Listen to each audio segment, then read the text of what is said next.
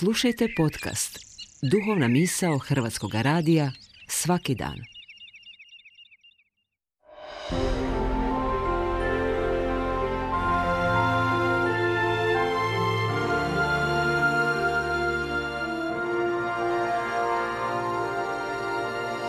Duhovna misao. Urednica je Blaženka Jančić.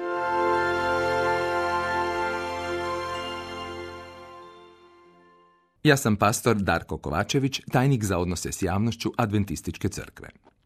Nema ljudskog bića koje nije zbunjeno i preneraženo strašnom količinom zla na ovom svijetu. Uragani, poplave, požari, onečišćenja, bolesti, epidemije, siromaštvo, kriminal, gospodarski i moralni slomovi, mržnje i ratovi, nesreće i nesklad svake vrste, sve to pogađa čovječanstvo. Razornim oružjem vode se strašni ratovi između najčešće vrlo bliskih naroda. Stanovništvo bježi sa svojih ognjišta, gospodarstva propadaju, a glad u svijetu raste. Svjedoci smo takvog bezobzirnog rata na tlu Europe, koji još prijeti i širenjem.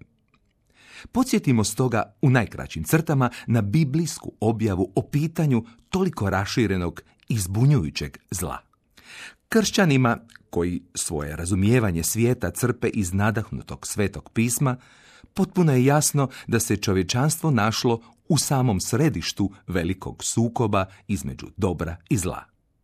Do tog je sukoba došlo kad se anđeo, Lucifer ili svjetlonoša, koji je boravio na nebu u Božjoj blizini, uznio zbog svoje ljepote i časti i pobunio protiv Boga, stvoritelja, želeći sjesti na njegovo prijestolje.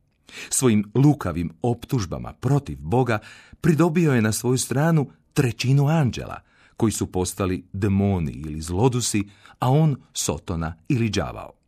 O tome čitamo u knjizi proroka Izaije, Ezekijela i posebice u otkrivenju.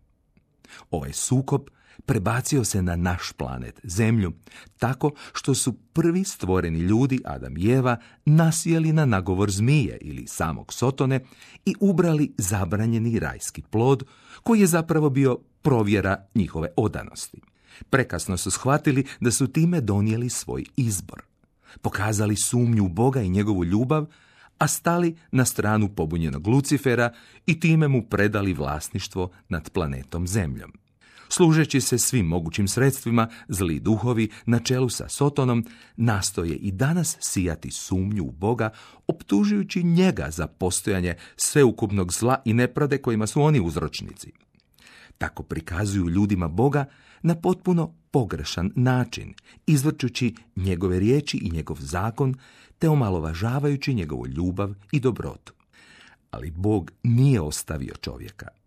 Odmah je predstavio plan izbavljenja čovječanstva, obećavši potomka, spasitelja, Isusa Krista, o čijem dolasku i službi govore svi biblijski proroci. I Isus je došao i pobjedio prastarog buntovnika i njegove zavedene pale anđele. On je to učinio svojom smrću na Golgotskom križu umjesto naših grijeha i na taj način pokazao svoju ljubav i pravednost.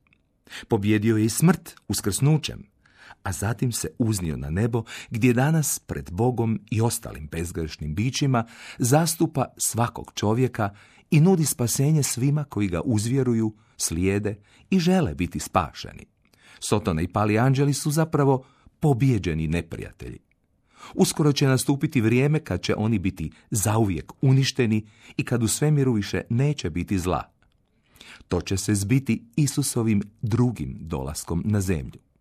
Ali do tada i upravo prije toga Biblija proročki govori da će se pojačano zbivati baš ovakve pojave i događaji kojima mi danas svjedočimo. Boži i ljudski neprijatelj zlobno sije sva ta zla.